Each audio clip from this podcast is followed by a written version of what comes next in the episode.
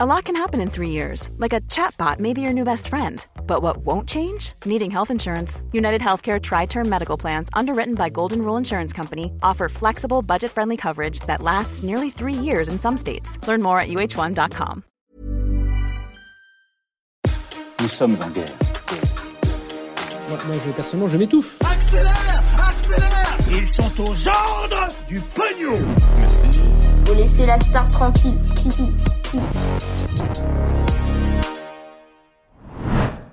La découverte d'un réseau secret qui prévoyait de renverser l'Elysée, des pilules anti-Covid bientôt disponibles en France, ou encore parmi euh, les actualités en bref, eh bien le prix de la bière qui augmente. Ça c'est les vrais sujets euh, aujourd'hui. Salut c'est Hugo, j'espère que vous allez bien et comme chaque jour, vous le savez, du lundi au vendredi, on est parti ensemble pour euh, un nouveau résumé de l'actualité en moins de 10 minutes.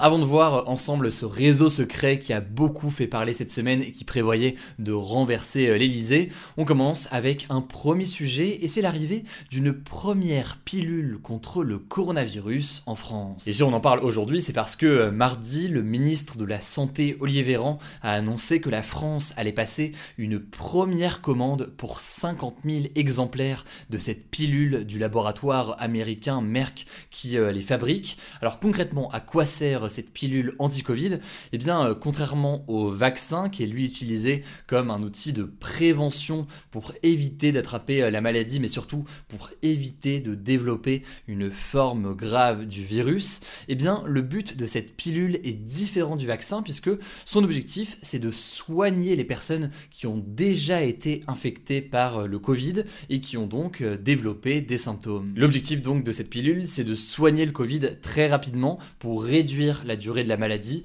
et pour éviter de développer une forme grave, des formes graves qui, vous le savez maintenant, peuvent mener dans certains cas au décès, notamment chez les personnes les plus à risque. C'est donc un complément au vaccin qui est très intéressant, notamment pour les personnes qui ne sont pas vaccinées, ou alors si jamais des nouveaux variants plus résistants au vaccin apparaissent à l'avenir, et eh bien au moins ça peut permettre de traiter ces cas-là, même si plusieurs experts soulignent que cette pilule n'est pas non plus un traitement miracle aujourd'hui. Alors une fois qu'on a dit ça, une question qui se pose avec ces traitements anti-Covid, au-delà d'ailleurs de leur fiabilité qui est encore assez incertaine et qui reste à confirmer euh, dans les prochains jours, c'est celle de savoir qui va avoir euh, concrètement accès à ces pilules anti-Covid. Et là en l'occurrence, je parle pas de quelle personne au sein d'un pays parce qu'on a bien compris que ces pilules ce serait pour les personnes déjà infectées par le coronavirus et qui pourraient euh, développer des formes graves. Là concrètement, ce que je veux dire, c'est quel pays pourrait avoir accès à ces pilules. En effet, selon certains, eh bien, il faudrait réserver ces médicaments contre le coronavirus en priorité aux pays qui sont les moins vaccinés et donc qui sont les plus exposés aux formes graves. C'est le cas par exemple de certains pays en Afrique, un continent où aujourd'hui seulement 8,3% de la population a reçu au moins une dose du vaccin. Le truc c'est que pour l'instant, eh bien, ce sont surtout euh, les pays les plus riches qui sont aussi les plus vaccinés et qui peuvent investir dans ces traitements, notamment parce que eh bien, ces traitements coûte très cher. Les États-Unis, par exemple, ont payé euh, les pilules du laboratoire Merck 600 euros l'unité. Oui, oui, 600 euros. Bref, aujourd'hui, on est très très loin aujourd'hui d'un doliprane. Bref, plus sérieusement, vous l'aurez compris, ces traitements euh, pourraient donc venir créer des nouvelles inégalités dans le combat contre l'épidémie si jamais il n'y a pas une juste répartition et une, entraide en fait entre les pays les plus riches et les pays euh, les plus pauvres. En tout cas, face à cette réflexion, eh bien, le laboratoire Merck a annoncé que sa pilule allait être disponible en générique, c'est-à-dire que ce sera disponible dans une version sans marque qui coûtera euh, a priori moins cher.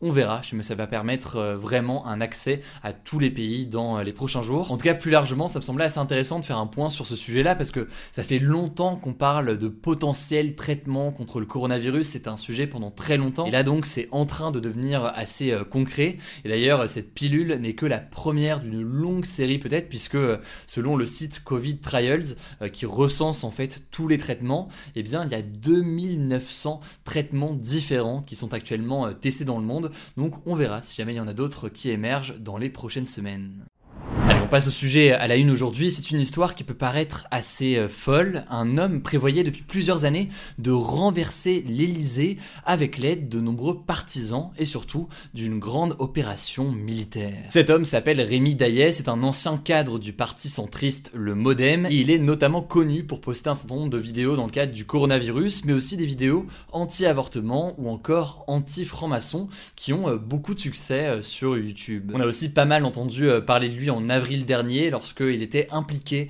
dans l'enlèvement dans les Vosges de la petite Mia, une fille qui avait été placée euh, chez sa grand-mère et que sa mère voulait récupérer.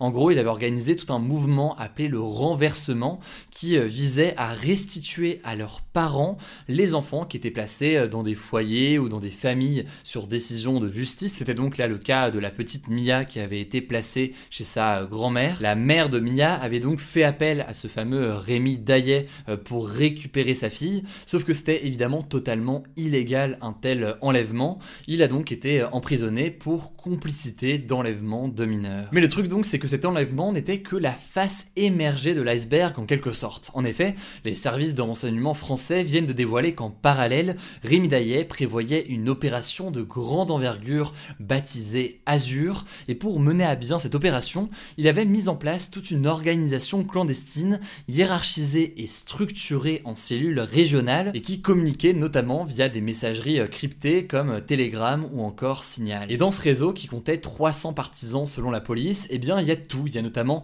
des militants néo-nazis, mais il y a également toute une branche militaire dirigée par deux anciens militaires de l'armée française haut gradés et qui avaient prévu tout un plan d'armement et de recrutement pour pouvoir mener à bien un certain coup d'État. Ce coup d'État donc dans le cadre de l'opération euh, Azur, il avait donc pour objectif, c'est le principe d'un coup d'État, hein, de renverser euh, le pouvoir en place et d'instaurer donc un nouveau pouvoir. Et pour ce faire, il voulait donc s'emparer de l'Élysée, donc le lieu où se trouve euh, le président de la République, mais aussi le Sénat, l'Assemblée nationale ou encore le ministère des Armées. Pour prendre tous ces lieux, eh bien, il préparait euh, plusieurs opérations simultanées en utilisant notamment des explosifs à base de nitrate d'ammonium. Alors Rémi Daillet a été mis en examen pour association de malfaiteurs terroristes en raison de plusieurs projets d'action violente, mais il pourrait risquer donc encore plus suite à cette découverte des services de renseignement. De son côté, eh bien, son avocat estime qu'il est victime d'une justice et d'un traitement médiatique d'exception. On continuera donc de suivre cette affaire pour voir euh, concrètement ce qu'il en est. Mais ça me semblait assez intéressant de vous en parler euh, au moins rapidement aujourd'hui. Et si vous voulez plus d'informations, vous le savez, comme d'habitude, je vous mets euh, différents liens directement en description. Allez, on passe tout de suite aux actualités en bref et on commence avec une première information assez euh, insolite. Un homme a été condamné à un an de prison ferme parce qu'il s'est fait passer pour, eh bien, le neveu de la première dame, Brigitte Macron. En gros, il a fait ça pour avoir des réductions, des accès VIP ou encore des avantages un peu partout où il allait au quotidien.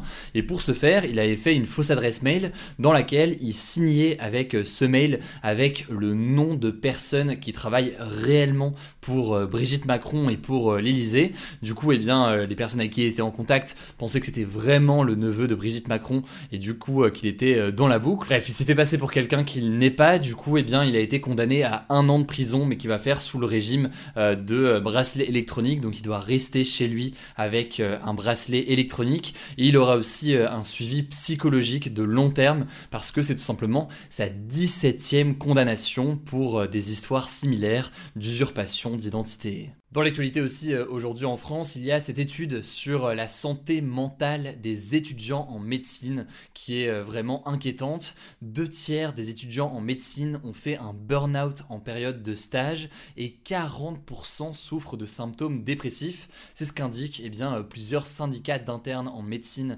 avec leur étude. Ils l'expliquent par leurs semaines qui sont très longues, souvent à plus de 50 heures, parfois 80 en neurologie notamment.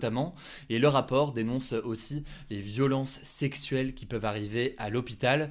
Bref, c'est un sujet qui est euh, vraiment grave. Je vous mets des articles directement en description et j'en profite aussi pour souhaiter euh, bon courage à tous les étudiants en médecine qui peuvent être euh, parfois dans cette situation et faire face à ces difficultés importantes.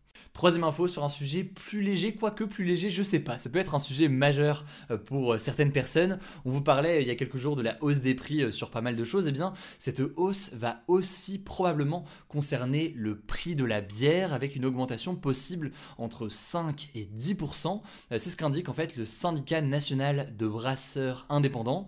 Et en fait, ce qui s'est passé, c'est que les récoltes ont été mauvaises et donc les matières premières à partir desquelles la bière est brassée, notamment le malt, eh bien, sont plus chers cette année. Enfin, dernière information euh, de son bref, ça se passe aux États-Unis. Depuis ce mercredi, il est possible d'avoir un passeport non genré, c'est-à-dire en fait un passeport avec un X dans la case du genre, à la place du genre masculin ou féminin, et ça concerne donc notamment les personnes intersexes et non binaires. C'est donc une troisième option qui est disponible aux États-Unis, et à noter que ce n'est pas du tout le premier pays à mettre ça en place, c'est déjà le cas notamment en Allemagne ou encore au Canada.